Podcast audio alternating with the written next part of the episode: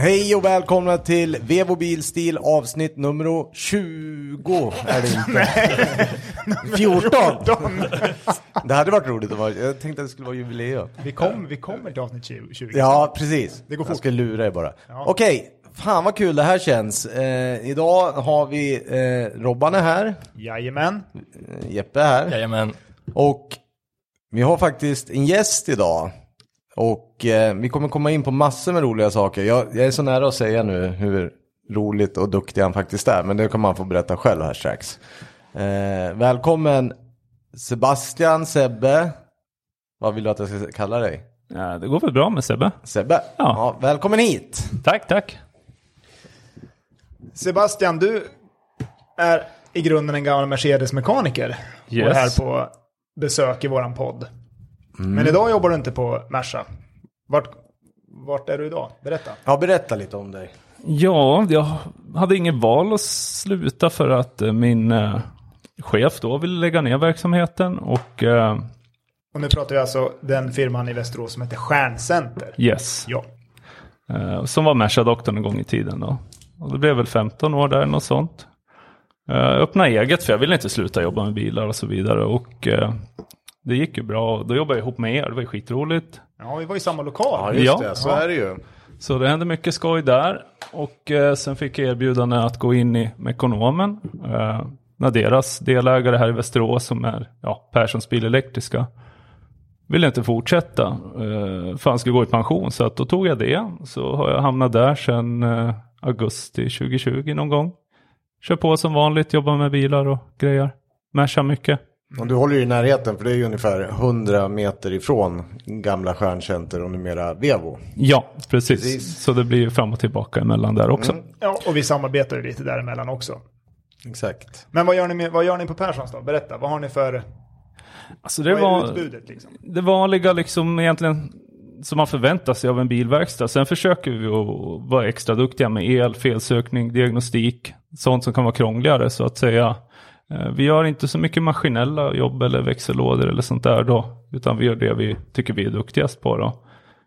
Men att, det finns inte så mycket att säga kring det så att säga så. Det är liksom en bilverkstad. Ja, men även vanliga, ni är duktiga, liksom vanliga servicer också. Ja, absolut. Ja, nej, men det gör vi och försöker göra allting så bra det bara går.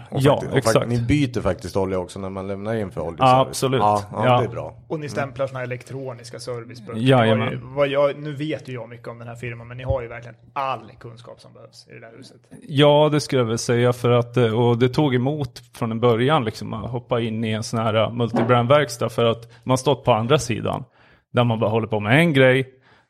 Alla de här andra, de bara kan lite om allt ungefär. Och så står man på andra sidan nu, andra laget.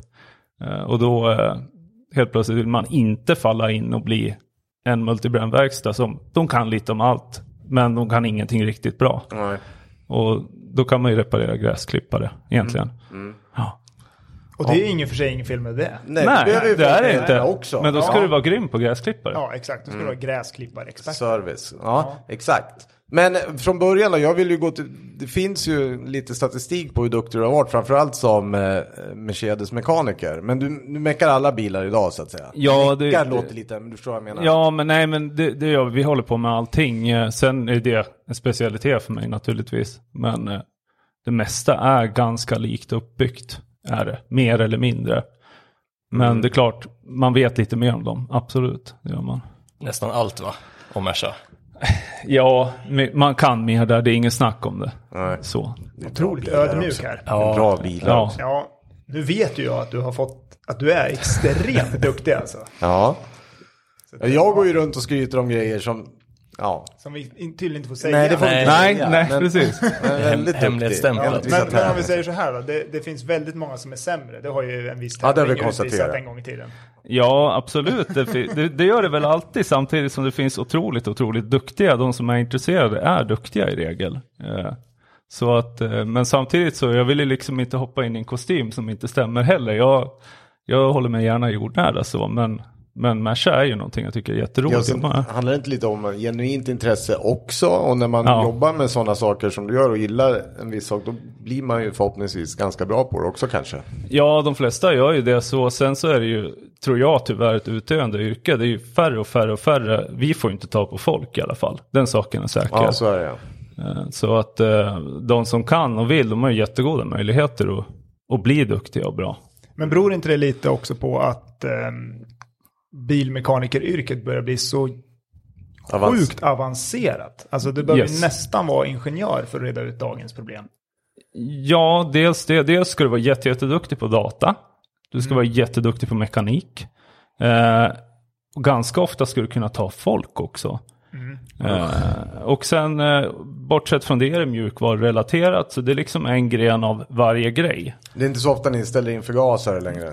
Nej, det men det sjuka händer inte. Att du gjorde här men det det händer att man får göra det så, men att generellt så det är för spretigt och du får nästan aldrig någon som har allting, och fordonslinjerna med risk för att bli knivhuggen här nu, men det är de har inte rätt grejer riktigt, tror jag, och det är för brett. Ja, men precis. Det känns ju lite som jag kommer ihåg när jag läste fordonsteknik, nu var ju det här, hur länge sedan var det man gick? Ja, men då var det istället för 20-25 år sedan.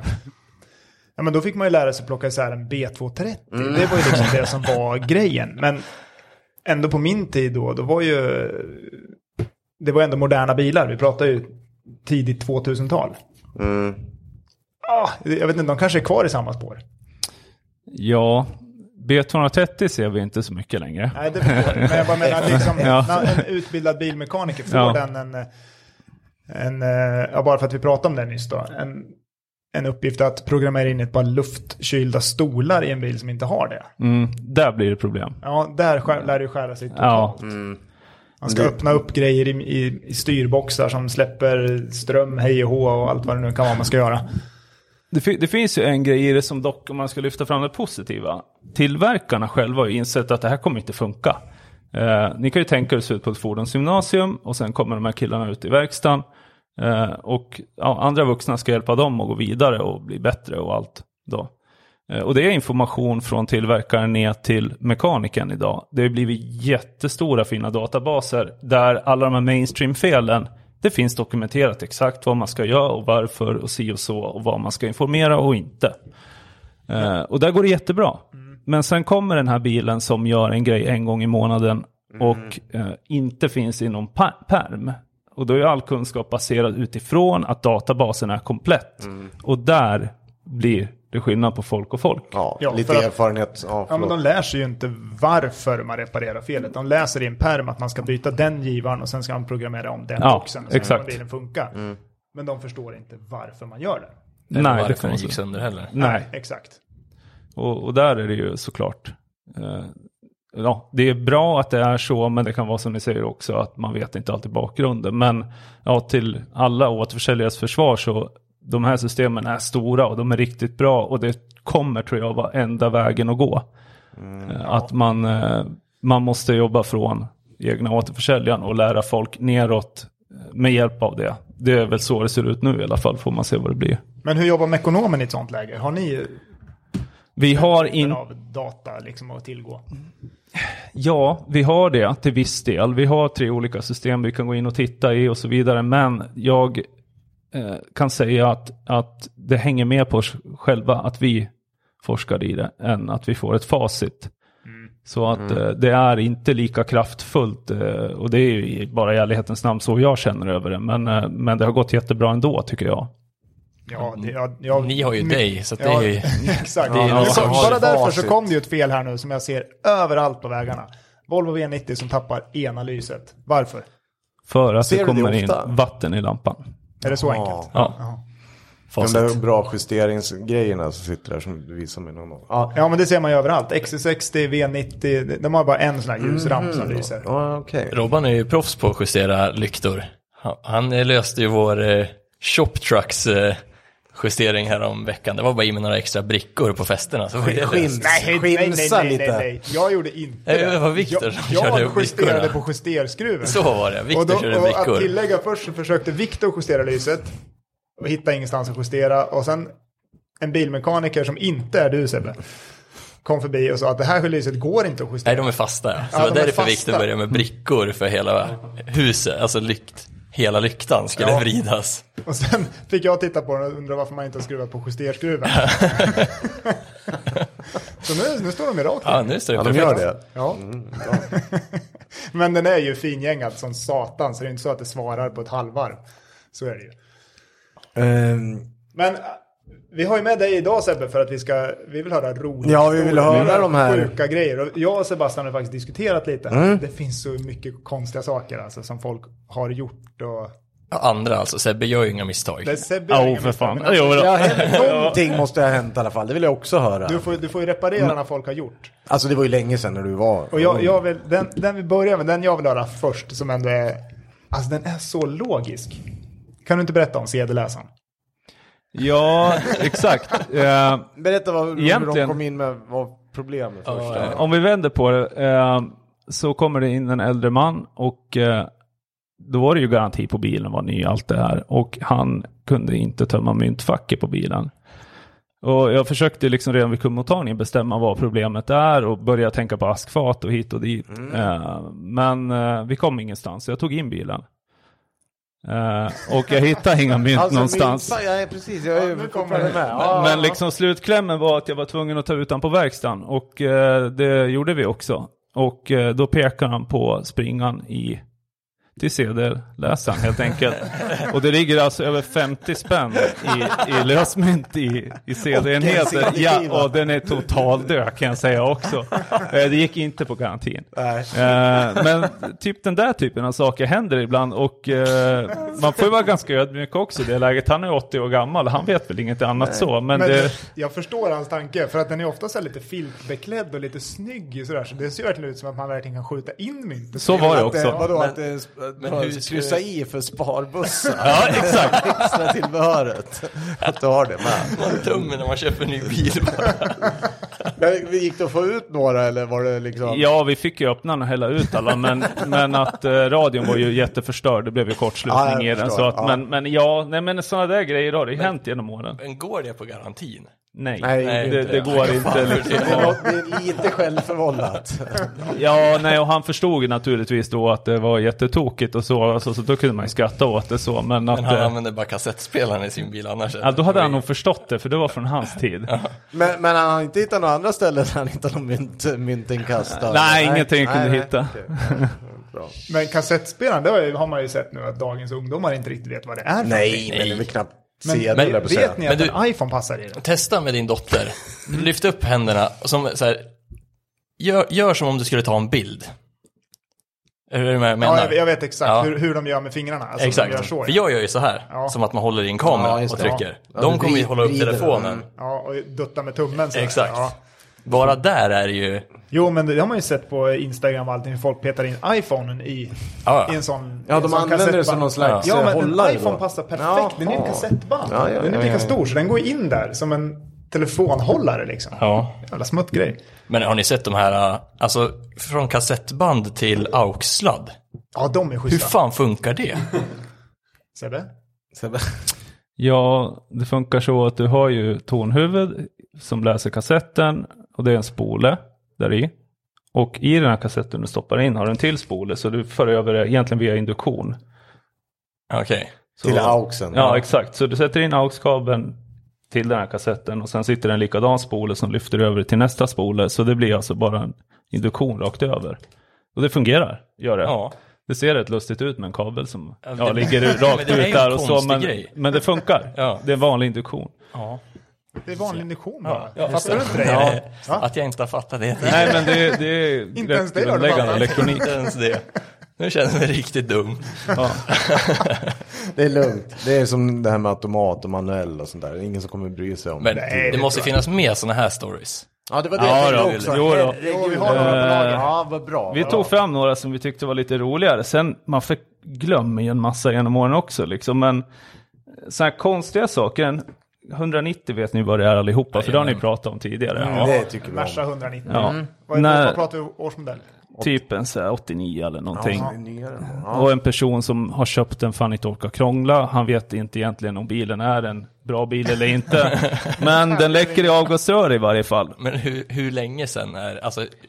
Det här är jättelänge sedan. Det är gamla stjärntjänsten med doktorn-tiden. 2003. Ja, okay, då var inte bilen jättegammal i alla fall. Nej, men säg att den var 13-14 år. Ja. Och han brummade runt i den där och lät ganska högt. Och sen hör han av sig en dag och säger att det small till bak. Och nu låter den ännu högre. Och vi tar in bilen och det går inte att öppna bakdörrarna längre på bara,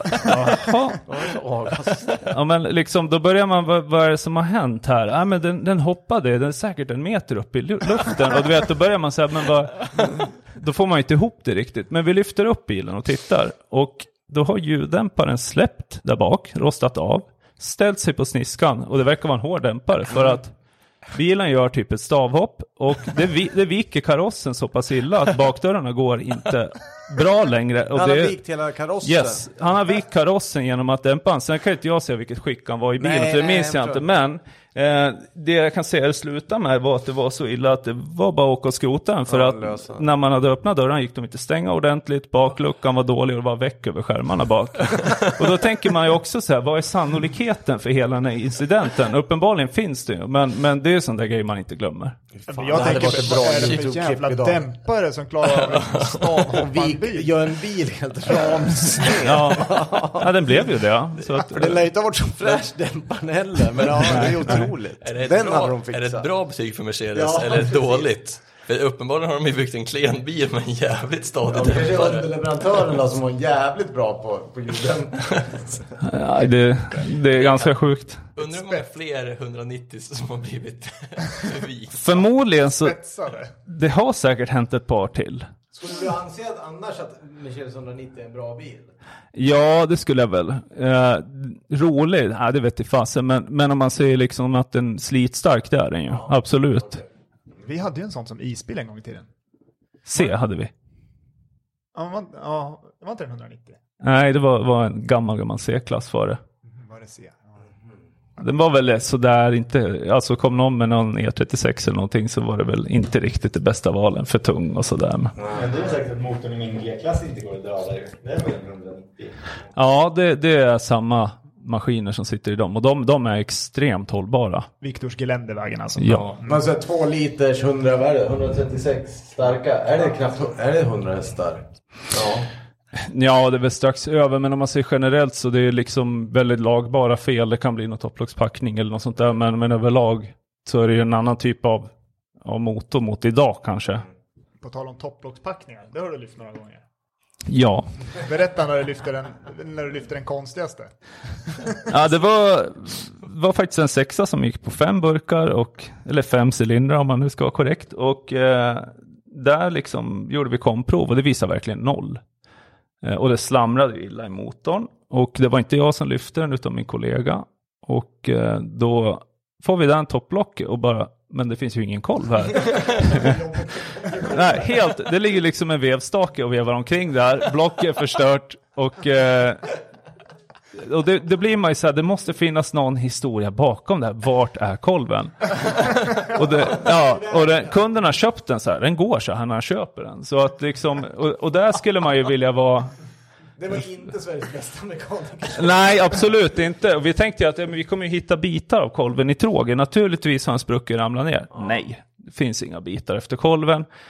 Och där skulle man ju vilja varit en fluga på väggen hos någon. För att någonting jättekonstigt har ju hänt där. Men det var ju bara byta motor för att det var ju liksom allt blir ju förstört när den där bara ligger och flyger omkring där. Så det tyckte vi var lite konstigt att det bara var borta. Men sa man bara stoppa i alltså, de har inte satt på kolven alltså? Nej, förmodligen bara smält ihop motorn. Någonting. Ja, nu säljer vi den. De vill ha en Audi 5, det var det. Ja, det kan ha varit en sån grej. Eller jäkligt många pilsner inblandade i varset. Bara skiter i den. Men när man har skruvat isär någonting och alltid har några skruvar över på bänken. En kolv ungefär. Ja. Ja, men den måste varit extra, va? Ja, den måste varit. Den ligger extra i någons bordslåda på någon verkstad någonstans. Ja, så jäkla kul. Och förstå känslan av den, för den om man nu skulle göra en rolig story av det, att det var en mekaniker på riktigt som gjorde det här jobbet. Och tittade sin verkstadsbänk sen typ en dag senare och hittade en kolv och bara, oh my god. Bara, ska vi höra av oss? Bara, vi håller käften. Tonka firman, nu drar vi. Ja, fan roligt. Sjukt. Men hängde den på samma lyft när ni sprängde oljefatet? Nej, och det är väl egentligen så här, det är mer en sån här grej som kanske händer på verkstäder och sådär, när folk stressade, bråttom och så, då skulle vi tömma, eller min kollega, jag tyckte det var jättekul, men han tyckte inte det. Och då är det 200 liters fart, man rullar in till stort fart, tömmer det, spillolja som man tar ut från bilarna helt enkelt då, så den är jättesvart. Så ska den in i en tunna. Och av någon anledning, så jag vet inte om man hade pluggat säkerhetsventilen eller någonting för det skulle gå fortare, men det gick jättefort. Han fick ut 200 liter på 5 sekunder. Och jag hörde bara det small, han kom springandes, kolsvart, hår, alltihopa. Jättearg naturligtvis. Jag tyckte fortfarande det var kul. Och han hoppade in i våran dusch och försvann en halvtimme där, pratade inte med någon efter det. Och sen när vi satt och fika så kollade jag på honom riktigt nära. Och då ser jag liksom att det var enda skåran i nyllet runt ögon, panna, alltihopa. Det var enda por är svart på honom. Så såg han ut ett par dagar. Så att, man ska men vadå, inte... hur kommer det sig att det exploderar? Ja, jag fattar att det var men man använder sig av tryckluft för att tömma. Och det finns väl någon reduceringsventil som man kanske max har 1,5 kilo eller någonting. Men det gick ju mycket snabbare utan den här. Men då gick någonting annat sönder. Så han trycksatte kärlet ordentligt. Han gjorde det på riktigt, gjorde han. Och sen eran kära kompis Anders som jobbar som städare på BVS, eller håller egentligen ordning på allt. Ja. Han städade nog rummet i 2 dagar där. Det var jätteledsen över det. Och sen gick det 2 dagar till, sen kom nästa fat. Men det var en slang som brast. Men historia idag. Det är lätt att få upp sådär gammal olja ändå. Ja, det är härligt. Det sprider sig knappt någonting. Vitmålat tak, hela taket var svart. Men jag måste ändå vara glad att det inte hände ute i verkstaden, tänker jag. Alltså att man skulle haft en... Nej, då hade det nog blivit jobbigt. Då hade det blivit ett försäkringsärende, tror jag. För då när det stått bilar överallt då. Ja, den hade varit jobbig. Har ni tappat något, eller har du varit med om någon som har tappat bil från lyften? Nej, det har jag inte varit. Som tur är kanske. Nej, precis. Det har man hört om såklart. Och det är ju rätt ofta att då blir det personskador om någon är där. Så att, och det får inte hända. Det är bara besikta lyftarna. Var glad liksom. Ja, det kan ju bli stort. Dock ser det ju kul ut på Instagram. När de filmerna, då är det ingen i närheten. Nej, exakt. Bilen bara står och sen helt plötsligt så tippar den. Och så bara, jag satt och kollade mycket sådana mechanic fails videos. Det är ju kalasbra. En Viper som står upphissad och sen bara smäller det rätt igenom. Så att främre lyftpunkterna går rakt genom hjulhusen och sen bara rakt upp. Ja. Är inte det en blå Corvette? Eller en Corvette kanske, ja. Ja, det är det. Jag har sett det där. Det är det nog. Vi är ju lite fascinerade av de här jättestora, tunga G-klassen. Och de verkar vara lite jobbiga att få upp på när man inte har full koll på hur du ska lyfta dem. Har jag sett också någon YouTube-klipp på när de vickar rakt av och så vidare. De är lite tunga också. Tunga och sen är det ram underlöst och karossen monterar på det och då blir det lite vingligt. Ja, men amerikanska bilar är också så. Då är det ju ramen du vill lyfta i oftast. Men annars blir det problem. Blir det strul. Ja. Det är jobbigt att tappa en G63 från ringa till kunden. I en frontflip. Ja, exakt. Men höll han med 190 på att göra. Men då har någon annan, det var väl också någon C-klass, va? Vad är du inne på för kul? Ja, men nu är jag inne på den som är 2 bilar. Ja, det... Och där är... Ja... nu, jag kan inte outa, men vi säger så att det var ett företag som började sälja väldigt mycket bilar på ganska kort tid. Och det låter ju lovande. Ja, det är ju det ibland och ibland inte. Och alla som har jobbat ett tag vet ju att ibland kan man sätta sin bil och man kan inte sätta fingret på vad det är, men någonting känns inte bra och bilen glänser och är finare än någonsin. Och då hade vi en sån här och... det luktar väldigt, väldigt mycket lack i bilen, var det första jag reagerade på. Och tänkte, nylackad eller någonting. Men sen börjar ju problemen på en bil som är, något år utanför garantin. Var ganska dyr då. Och det börjar med att, jag tror att det första som hände var att de började varna för bälten och hade sig. Och vi tog in den och upptäckte när vi fällde baksätet att bältena sitter med buntband. Alltså de sitter inte fast. Och då, okej, den här är farlig, den här bilen. Och då börjar man ju liksom titta lite djupare på det. Och inser att det finns inga krockkuddar. Brädan är uppspacklad. De har lyckats gjuta in lädermönster med någon form av teknik. Och SRS-märket stämmer inte med en annan C-klass.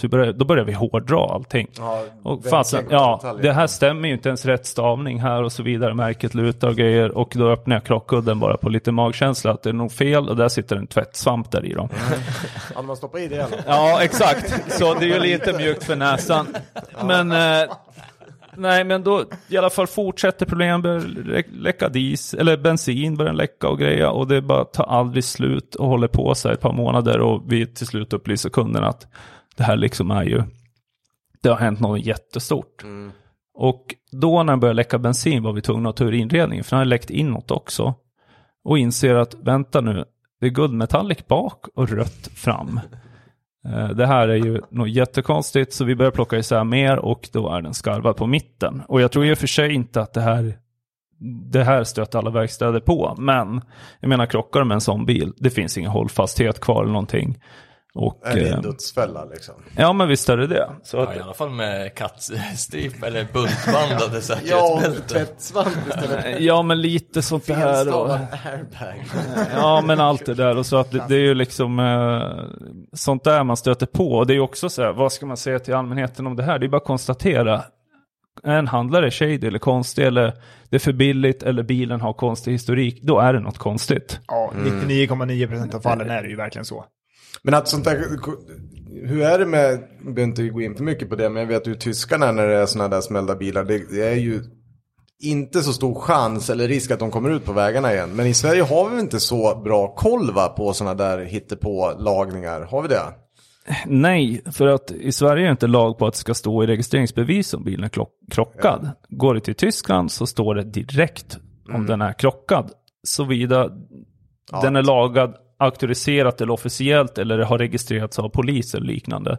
För är det inte gjort så går det naturligtvis att laga bilen på egen hand där i vilket garage som helst. Men risken minimeras ju om man jämför med vårt system där det inte finns någonting. Har du jättetur kan det stå på typ Car Info eller liknande sajt, men nej, vi har ingenting som reglerar det. Och ja, men däremot så är inte vi, jag tror inte vi är lika benägna, för att alla de här bilarna har haft en gemensam nämnare, de har varit importerade. Ja, och ofta så går de via andra länder. De går inte raka vägen från Tyskland, utan de har studsat runt lite grann i Europa, och det brukar ju vara en jättedålig signal. Det finns ju någon firma där i Albanien har jag hört som är bra på det där med skarva bilar. Ja. Men en gång i tiden så kom det ut en röd BMW M3 E90 som var alldeles för billig. Så jag tänkte, och det fanns inga regnummer på den heller. Så tänkte jag, fan, den där är ju alldeles för billig. Antingen så kan jag göra årets klipp och köpa den där, eller så är det något lurt. Så jag hörde av mig till hans säljaren. Och han var ju trevlig. Det var inga konstigheter så. Men jag bad dem få regnumret bara. Vilket av dem? Främre eller bakre delen? Ja, nej, den här var nog inte skarvad på mitten, det vet jag fan. Men den var i alla fall såld som högerstyrd. Och nu var den vänsterstyrd. Ja. Då bara där vart det ju strul. Då kände jag så, hur fan har det gått till då? Varför har ratten bytt sida? Nej, men då blir det mycket frågetecken. Han backar genom tullen. Ja. Och sen det roliga var att sen kommer den, jag kommer ihåg den där bilen, så någon i Västerås köpte ju den. Ja. Och det var på den tiden, eller vi jobbade väl fortfarande lite med BMW, men då jobbade vi ganska tajt med BMW. Då var man ju där uppe och sprang, och då hänger den bilen på lyften hos en annan mekaniker som jag känner väl. Och jag frågar, vad ska du göra med den här? För den här tror jag är strul. Och den var precis som du sa. Den saknade airbags. Allting var strul. För det var ju så det började. Den varnade för airbagen. Och då lämnade han in en BMW. Alltså, det finns ingen airbag. Nej, det finns ingen airbag. Nej, men det är sjukt det här. Folk nu, ni framförallt, riktiga nördar, då kan man ju kolla upp sånt där ganska bra genom att titta på grejerna också. Men det är nog många som råkar ut för det där som... Ja, klart, M3 och så är lite avancerat, men även vanliga bilar säkert som inte ska rulla på vägarna. Ja, det tror jag. Har ni haft någon bil som har baktänt ordentligt? Någon diesel? Ja, just det. Det svänger ljuddämpare. Det är ju så jävla kul. Bensinare mycket, de är ju benägnast att göra så. Det händer då och då att det flyger någon luftburk på verkstaden och alla andra springer och skrattar. Och Är det bensinare som gör så? Ja, det är så att de inte gör det. Anna, runaway-fenomen är att de... det tycker jag verkar så jävla coolt. Vad är det för något? När den typ börjar suga olja, även om du stänger av skiten så går den ändå. Ja, det går inte att stänga av helt enkelt. Nej, det har hänt en kund och det har även hänt mig när jag har skruvat med bil när vi satt ihop där. Så, men den hann jag få stopp på, som du var. Mm. Men ja, då drar de förbränningsolja. Vanliga motoroljan drar de in i förbränningen. Det kan vara en trasig turbo. Sprutar in olja den vägen. Eller så alltså kan det vara... Så liksom tänder på det. Och då blir det liksom en lavineffekt. Turbon snurrar ju fortare utav att du får in olja. Alltså och då sprutar den in mer olja. Alltså det varvar mer då? Alltså det bara fortsätter? Det fortsätter till en nivå där de flesta brukar springa därifrån. Ja, men alltså den varvar ju liksom 10-12 tusen varv. Ja. Liksom när moppen ska. Ja. Det går riktigt bra. Det går väldigt, väldigt fort. Och då gäller det att ha huvudet kallt och fort som attan strypa luften. Men sen hur många som har bolsen står kvar när det är 10 000 varv i maskinutrymmet är ju färre. Det är om man rycker en tryckslang, va? Ja, precis. Ja. Och du ska du bort med en slangklämma och helvete för eller vad gör man? Ja, men av med jacka eller vad som helst påtryck. Försök täpp till luften, men det är inte säkert det hjälper, för det är inte säkert du får det tätt. Nej, att det varvar så jäkla. Ja, det varvar är manuell. Har du jättetur så kanske du kan lägga in växel. Men grejen är att problemet är att du löser ju ut helt andra hästkrafter i motorn. En diesel som har 170 dieselhästar, den kan ju tredubbla effekten utan problem. Så att, för att du bara öser in bränsle i den. Och det vet jag faktiskt, en som har försökt stoppat på femmansväxel på en Focus. Kopplingen bara vum! Och sen var det bara packa, gå ur bilen, och så fick den stå tills den var färdig. Ja, tills den dog. Den tvärnyper och det tar någon minut och då är det ju lite halvspännande. Också roligt YouTube-klipp skulle det vara. Ja, det skulle vara riktigt kul. Det kan ni kolla om ni söker Runaway Diesel på YouTube, så kan ni se att det är ett jättestort problem. Okay. Runaway Diesel, det måste jag googla ikväll. Nu när jag är YouTube, har du YouTube-play? Nej, jag ska fixa det idag. Idag kommer jag fixa det. Ja, det var det bästa jag gjort. Ja. Jag har köpt YouTube-premium. Ja. Jag kollar så mycket på YouTube och blir tokig på all jävla reklam. Ja, och vansinnigt. Ja, och när du inte kan trycka på fortsätt-filmen. Mm. Ja, fan vad roligt. Men du, vi har väl lite mer historia, va? Har du någon mer? Jag tänker, jag har hört någonting när du var... För du har väl börjat någonstans? Mm. Eller lite kollegor och sånt där har väl gjort något misstag också, så här som... När man tummer olja och ska i olja och sånt där. Eller hur funkar sånt? Eller var en kollega, va? Nu jävlar. Ja... Den såg jag inte komma. Det var taskigt kanske. Men det var ju 18 då. Något. Ja, jag skulle vilja kunna säga det också. Men det kan jag inte heller göra. Nej, det har jag gjort. Jag har startat upp en bil utan olja. Och det vart ju skit. Ja. Och där blev man ju tvungen att ta sitt ansvar och sätta i en helt ny motor. Och det är väl inte en av de dagarna jag har varit klar när jag gått hem. Men nu vet jag, när jag går på rast, då ska oljan vara i. Men du, hur länge... Man slår bara igång en sån bil utan olja, sen då är det kört. Det sket sig direkt, kan jag säga. Okay. Jag hann backa ut i princip. Och då hade jag en plats som var rakt framför porten. Och... liksom rätt snabbt, lyftarna låter fel. Det här låter inte rätt. Jag kör in. Och redan på den stunden som jag kör in, nu är det så att jag hunnit öppna en port och så säkert har en minut gått. Men på en modern motor finns det inga toleranser. Och det sket sig då. Så att, och det var ju, gud vad jag grämde mig över det där. Men ja. Det är jobbigt att ringa kund då kanske. Ja, det var en jättebra kund och han var jätteförstående, och det var inte någon snack liksom om att man inte skulle ta sitt ansvar, utan vi fick ha kvar bilen och han fick en sprillans ny motor igen då. Men att absolut inte min favorit. Jag tackar för att du tog upp den. Då har vi fått det sagt. Det var lite taskigt, men det är någonting det är viktigt att ni fixar det. Det ska man inte glömma. Och faktum är så här att det kommer nog alltid hända saker så länge man jobbar. Frågan är ju hur man hanterar dem. Stoppar man huvudet i sanden eller tar man sitt ansvar? Det är absolut viktigaste. Ja, det är bara att tar man ansvaret sånt. Alla kan göra fel. Alltså, 100 000 gånger rätt. Det är klart att en gång blir det fel. Så är det bara. Det spelar ingen roll vad man håller på med, tror jag. Det är sant. Så blir det. Jo. Ja. Ja. Men vi har ju haft en fråga tidigare. Vilken som är världens sämsta bil? Ja, men jag ska också vilja höra lite så här. Vad är det sämsta skiten att hålla på med, liksom? Är Outlander världens sämsta bil? Nej, det tror jag inte att det är. Sen kanske inte alla uppskattar det. Men det finns ju så mycket dåliga bilar. Det gör verkligen det. Och nu blir det så också. Det är säkert många som kanske lyssnar och jobbar med ett visst varumärke. Och man ska nog inte hänga ut någon enskild tillverkare. Men varje tillverkare har modeller. Vissa modeller, ja. Och där kan vi ta som jag, som exempelvis tycker Mercedes är ett jättekul märke. Jag var med, vet ju också att det här gick inte så bra, va? Nej. Och man kan ju bara titta på första A-klassen som kom, den som kom efter. Och liksom, som välte. Ja, som välte och hade sig och grejer. Men glöm inte att ESP serieproduceras på grund av den här bilen. Man tog fram ESP-systemet enbart för att inte behöva skrota hela modellprogrammet. Och bara, det här var jäkligt bra. Sen hamnade det i varenda bil. Alla bilar, ja. Ja, så alla olyckor kan medföra bra grejer. Men det finns ju massor. Eller om man liksom, som när jag hoppade in i det och började 2003. Bara, vad är det här? Det finns ingenting som inte rostar. Det rostar nästan inuti i plasten på den här bilen. Och det tyckte jag var ju väldigt underligt när jag började på Mercedes innan. Jag hade ingen historik över Mercedes före det. Bara, men vad rostigt det är. Och det är tidigt och det är dyra bilar och såna här saker som man bara, aha.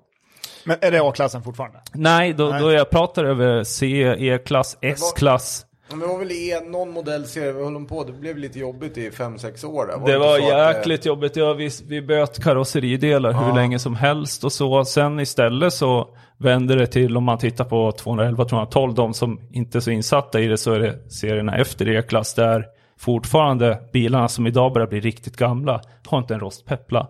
Mm. Man har liksom vänt det till en överdrift, så att säga. Men alla märken har det och liksom går igenom det här. Audi, BMW har haft sina grejer. Volkswagen-gruppen har haft sina grejer som är jättestora. Och sen har man någon bil som är briljant i modellprogrammet. Men där tycker jag det finns väldigt, väldigt många tillverkare som har grejer som inte är så briljanta, som har fortsatt än idag med det.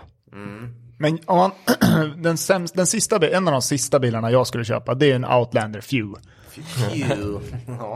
Vad är den sista bilen du skulle köpa? Om du måste välja en nu. Ja. Den sista. Ni måste ge mig lite tid på den, för jag känner så otroligt mycket. Många. En väldigt massa bilar som finns. Du kan få välja en topp 3 om du vill, om det blir lättare. Jag kan inte ge ett rakt svar rakt över. Alltså vissa bilar är en hatkärlek till, som en Land Rover eller en Range Rover. Jättesnygg. Men vad kostar den att köra? Jag skulle nog själv kunna tänka mig att köra den. Men liksom så här, där det kanske går sönder för mycket eller vad det är. Men jag vet inte, något jag inte gillar. Ge mig en sekund, ni får hitta på något ämne så länge ska jag fundera, för det finns några. Ja, men ämne, jag är fortfarande där nu när ni jobbar med det här hela dagarna, när folk kommer in och kanske att det är trasigt. Är det då, vad är det?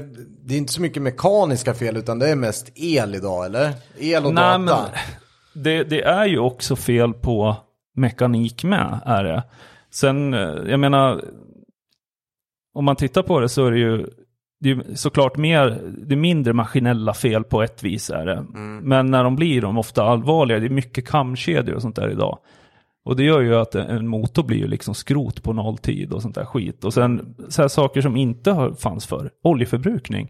Många nya bilar drar olja och såna här konstigheter och folk blir vansinniga på det. Och där är det så här, kan ni göra något? Ja. Det kanske behövs bytas kolvar eller såna grejer. Så att felen har ändrats och det är mycket fel på bilar såklart. Men det är ändå inte som förr. Amen. Nej, det är annorlunda fel. Mm. Ja. Och saker som man måste acceptera vissa saker också. Ja. På ett annat sätt. Ja. Som man inte är van vid. Ja, men som typ att man ska fylla på olja. Mm. På både BMW, Audi och alla möjliga. Audi skickar till och med en liter olja i sina bilar. Faktiskt. Det är ju helt otroligt. Det stämmer när du säger. Ja, men det är ju för att man...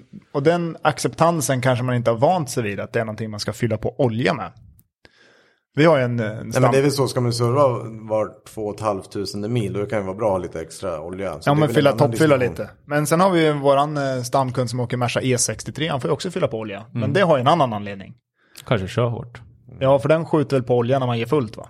Ja, mer eller mindre alla turboladdare, stora 8 och sånt där, kan dricka lite olja och så vidare. Men samtidigt så, jag menar, kör du hårt och det är en liter olja, 500 mil och så vidare, det tycker jag man får ta. Men dit har börjat barka, liksom att tillverkarna vill godkänna en liter per 100 mil. Och då tycker jag att, vad fasen, har du ett intervall på 2500 eller 3000, räkna ut det. Du ska alltså, det är 30 liter mellan service och godkänt med andra ord. Och det är inte okej. Okay. Det är inte okej. Nej, det är inte okej. Okay. Ja, nej men precis. För att du behöver inte åka till service. Du har ju bytt den 5 gånger om oljan i bilen liksom. Mm. Ja, men det kanske är det. Det kanske är dit de vill komma. De ska få dem... Löpande kunderna service. Ska göra servicen själv. Mm. Men 212 och 204, de har inte ens oljelampa? Nej, de har inga oljetryckssensor, men de har en nivåsensor.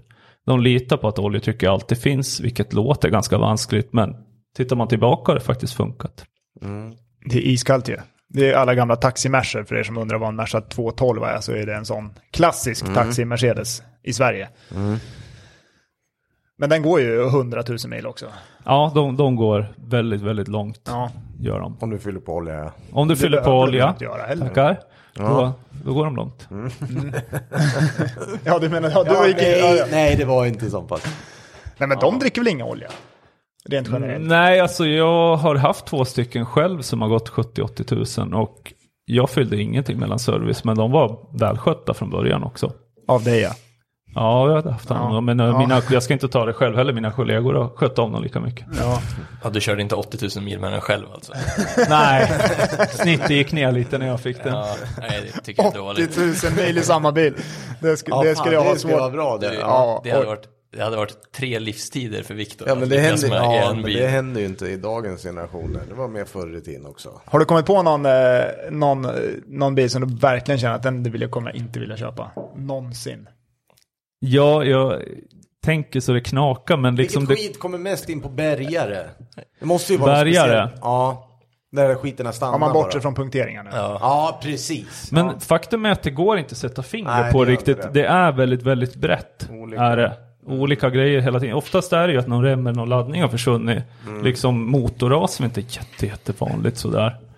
Om det är inte en Audi. Mm.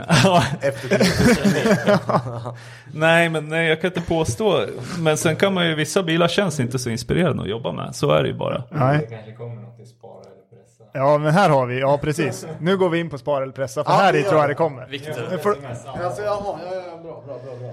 Den första bilen i spara eller pressa, det är en riktigt vacker skapelse. Åh, fy fan, det där är gammal. Det här är gammal. Ja, det här är en gammal. Jag växte upp med, vill jag på säga. En 1987 Toyota Tercel. Är det kombin? Ja, det är kombin. Ja. Fyrhjulsdriven. Den nummerskylten sitter snett bak, va? Mm. Sitter på ena sidan. Då är jag helt med. Den är riktigt snygg. Riktigt 4 snygg. 4 VD också. Ja, det står ju klart och tydligt på sidan där. Ja, också. Just det. Har ni lite så här high top tak också bak? Ja, men den har ju lite sånt. Ja.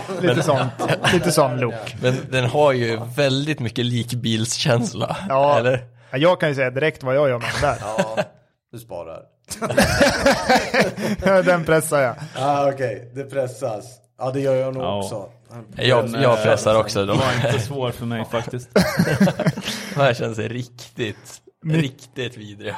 Vad gör du, Jeppe? Den här pressar jag. Kalle då? Nej, jag pressar skiten. Den där 4 VD, jag tänkte lite att Jeppe kanske, det känns inte som en sån här skidåkare. Ja, skibandbil är det nog, med lite rolig så här stickers på. Ja. Men nej tack, jag vill gärna ta mig fram till skidorten. Nu den här, men nästa är svår, tycker jag. Ja. En 1999 års Plymouth Prowler. Ja. Nej, för det är precis samma diskussion vi hade sist om, vad heter den då?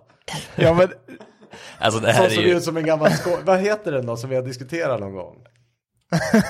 Ja, men den här gick ju på en gång. Den är fränare, men den där pressar jag också. Ja, jag med. Jag har aldrig att jag hade kunnat åka till jobbet. Alltså, det finns inte en chans. Vad fan heter den andra då? Det här är en sån bil. Ni som bor i Västerås, om man ska handla på Maxi Hella, då parkerar man vid Donken och går.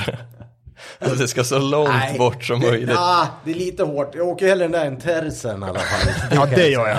Ja. Verkligen. Den är ju bättre att smälta in med Toyotan. Men den här då, Kalle? Den här behåller du. Nästa behåller du. Men Sebbe måste svara på... Ja.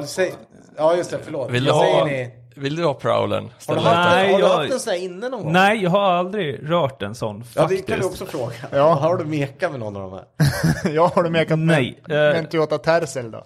Nej, jag har åkt en som jag har inte mekat. Hade det inte kompass och grejer? Jo, ja, väldigt speciell bil. Säkert en jättebra bil, men att den ska pressas är det väl ingen diskussion om. Nej. Ja, men jag pressar den här Plymouthen också. Jag är inne på ditt spår, jag kommer inte klara av att åka med. Nej, det går inte. Drive-through med den där. Men den här andra här, en Aston Martin Lagonda. Ja, det är ju...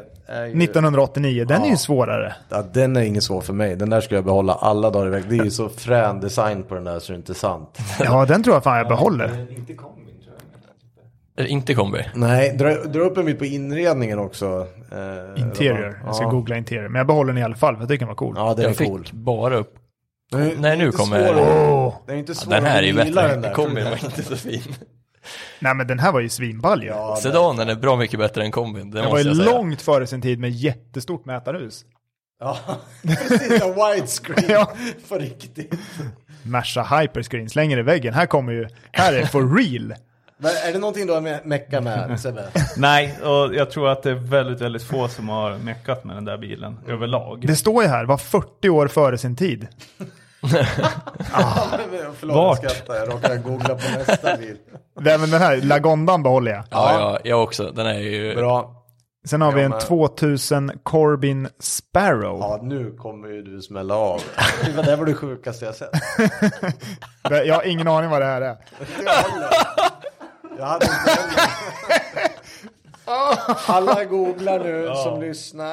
Och då var det alltså en 00-ans Corbin Sparrow. Och Corbin stavar det med C-O-R-B-I-N. Och sen Sparrow som Jack Sparrow. Ja, exakt. Det ser ut som en sko. Är det en kort Ahlgrens bilarbil? Ja, det är en shoppad Ahlgrens bilarbil. Den första är ju trehjulig. Ja, alla är väl trehjuliga? Ja, men alltså... alla bilar är ju inte trehjuliga. Jag har aldrig sett den. Den är asball. Alltså, fiff. Vad är det? Är det någon hoj? Ja, det är Robban, kolla, det är originaltonade bak glas på den. Alltså, den här listan är ju... Jag vet inte om jag är lite negativ, men jag har jävligt svårt att hitta mycket att behålla. Jag behåller Lagondan än så länge. Jag pressar den här Corbin Sparrow. Lagondan är häftig och en klassiker. Och sen Alfa Romeo. Men Corbin Sparrow... Alfa Romeo går vi in på nu. Vad gör du med din Corbin, Jeppe? Men görs de nya nu alltså, fortfarande? Nej, det här är nog... Corbinerna? Konken 2001. Är du säker på det? Nej, det är jag inte. För den här ser ändå lite modernare ut, Kalle. Ja, jäklar. Det är ju värsta... Ja, 2020. Mm. Nej, men jag tror att det är nog samma sak där. Jag hade nog inte kunnat åka runt i det där med... Det är kul när man googlar också. Kommer bara upp så här, världens fulaste bilar. Och så kommer en bild på den. Men det ser ut som en Ahlgrens bil. Ja, men den här... Jag vet ju direkt vad du svarar på den här. Alla pressar Corbinen. Ja. Nu går vi in på Alfa Romeo Montreal 1972. Men det här är ju en keeper. 72. Ja, det är en keeper. De där är ju... Ja, den sparar. Sebbe då? Jag tycker den är okej, faktiskt. Så att den kan jag tänka mig behålla på. Har du fått skruva mycket Alfa? Ja, det har blivit en del. Har det blivit bättre eller sämre? Men jag säger så här, det var en av de som kom upp när ni frågade lite om. Alfa har ju sin charm med Twin Spark 6 och ljudet i dem. Och att de är ganska snygga på sitt sätt. Men de är väl tekniskt lite sådär, tycker jag ibland. Men nu kommer någon Alfa älskare och hatar mig. Men nej, jag tycker kanske att de är struliga, ja. De är väl också kända för att vara struliga. Ja, du ser ju dem inte som taxi liksom, man säger så. Nej, man ser dem knappt alls på vägarna. De är väl inlåsta i garage allihopa. Japp, men... Nästa bil då?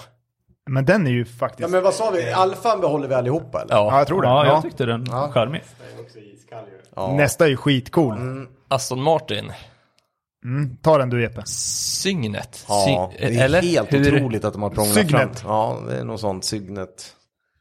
De här är ju... Alltså, den är ju hur cool som helst. Men Toyota, va? IQ, ja. En Toyota IQ, ja. Men det här är väl en sån bil som de måste tillverka för att få göra mer supersportbilar, va?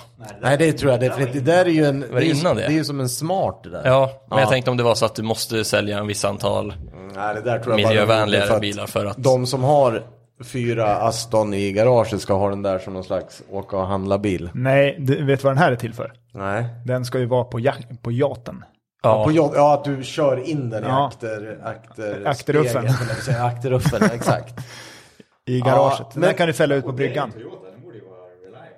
Ja, här tror jag. Jo, men den här, den behåller jag. Men när jag ser den där så har de väl byggt något riktigt monster av den där också. Ja, en, på Goodwood. V8. Ja, exakt. Med en riktig 430 hästar. Ja, precis, den är... som är jättebreddad. Så det är exakt widebody. Riktigt fult widebody kit. Det ser ut som att de har slagit på skärmarna. 4 hjul åker omkring. Ja, men det ser ut som att de har slagit på skärmarna från ett släp bara. För de är liksom inte inbyggda fint på något sätt. De sticker bara rakt ut 90 grader. Nej, det där, nej, men det där gör, ja. De är ju coola. Perfekt. Ja, där kan jag tänka mig. Ja, nästa. Ja, ta nästa, Kalle. Ja. Men spara eller pressa? Nej, men jag sparar nog också Cygnet. För den är lite udda. Ja, den är cool ju. Ja, det är cool. Det är en Aston. Hade gärna haft V8-varianten. Ja, det kan man kolla upp också. Men sista bilen då idag. Vi har en 07-ans Golf GTI V12 650.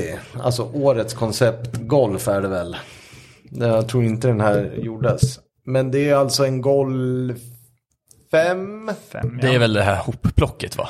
Som är delar från... Den är hur cool som helst. Det är ju de har ju plockat delar från alla vag. Ja, den här, vad heter det? Dubbla VR6an. Det är väl V12 från Fito och de här, va? Ja, exakt. Men det är väl en... Sen har de ju alltså upphängning från något annat. Ja, det är säkert. Det är ju ett jättehoplock av allt från vag. Jag skulle vilja höra den där med... Det är mittmotor också, va? Mm. Skitcool. Den där är ju häftig. Den är hur cool som helst. Men den tillverkades väl... Det finns väl en körbar bil av den, va? Det har jag för mig. För Top Gear har väl kört den här för länge sedan. Ja, det kanske de har. Ja, den är skitfrän. Ja, den är proportionell rätt. Nej, den behåller jag. Ja, jag också. Alla dagar i veckan. Utan tvekan. De här är ju svintuffa. Ja, men vad fan, det var väl en helt jävla otrolig lista igen. Vi pressar några. Den här Corbin Sparrow var väl något nytt för oss alla. Ja, den var ju helt sinnessjukt också. Men annars behåller vi några stycken i alla fall. Ja. Bra lista. Väldigt bra lista. Ja. Han är duktig på att hitta konstiga bilar, Victor. Ja, jag fattar inte ens hur han hittar allting. Nej, inte jag heller. Men jag slutar försöka förstå ens. Ja, det är ingen idé. Nej. Det är bara lägga ner. Ja. Då tar vi kväller. Har vi några visa ord från dig, Sebbe? Vad är det viktigaste att tänka på här nu när man ska med sina bilar och ta hand om dem? Är det att hälla på olja? Ja. Det är rätt så klokt att göra det. Häll i oljan när ni byter. Det blir bäst så. Jag hoppas vi inte har dragit ner det här med massa bara tekniska termer och bilverkstadssnack nu bara här. Det tror jag definitivt. Jag har tyckt det här avsnittet var skitroligt och det är så kul att lyssna på folk som det är alltid kul med gäster. Ja, exakt. Och det hittar man alltså på Mekonomen på, vad är det för gatuadress? Kokillgatan 7. Med stenkast från BVS. Ja. Vevo. Ja. Förlåt. Vevo. Ja. Ni kommer alltid ha BVS för mig. Ja, jag vet. Vevo. Ja. Nej, fan vad kul att du var här, Sebbe. Tack för att jag fick komma. Ja, nu var det Topke. Det var det. Hörrni, vi hörs nästa vecka. Ta hand om er. Vaccinera er. Hej.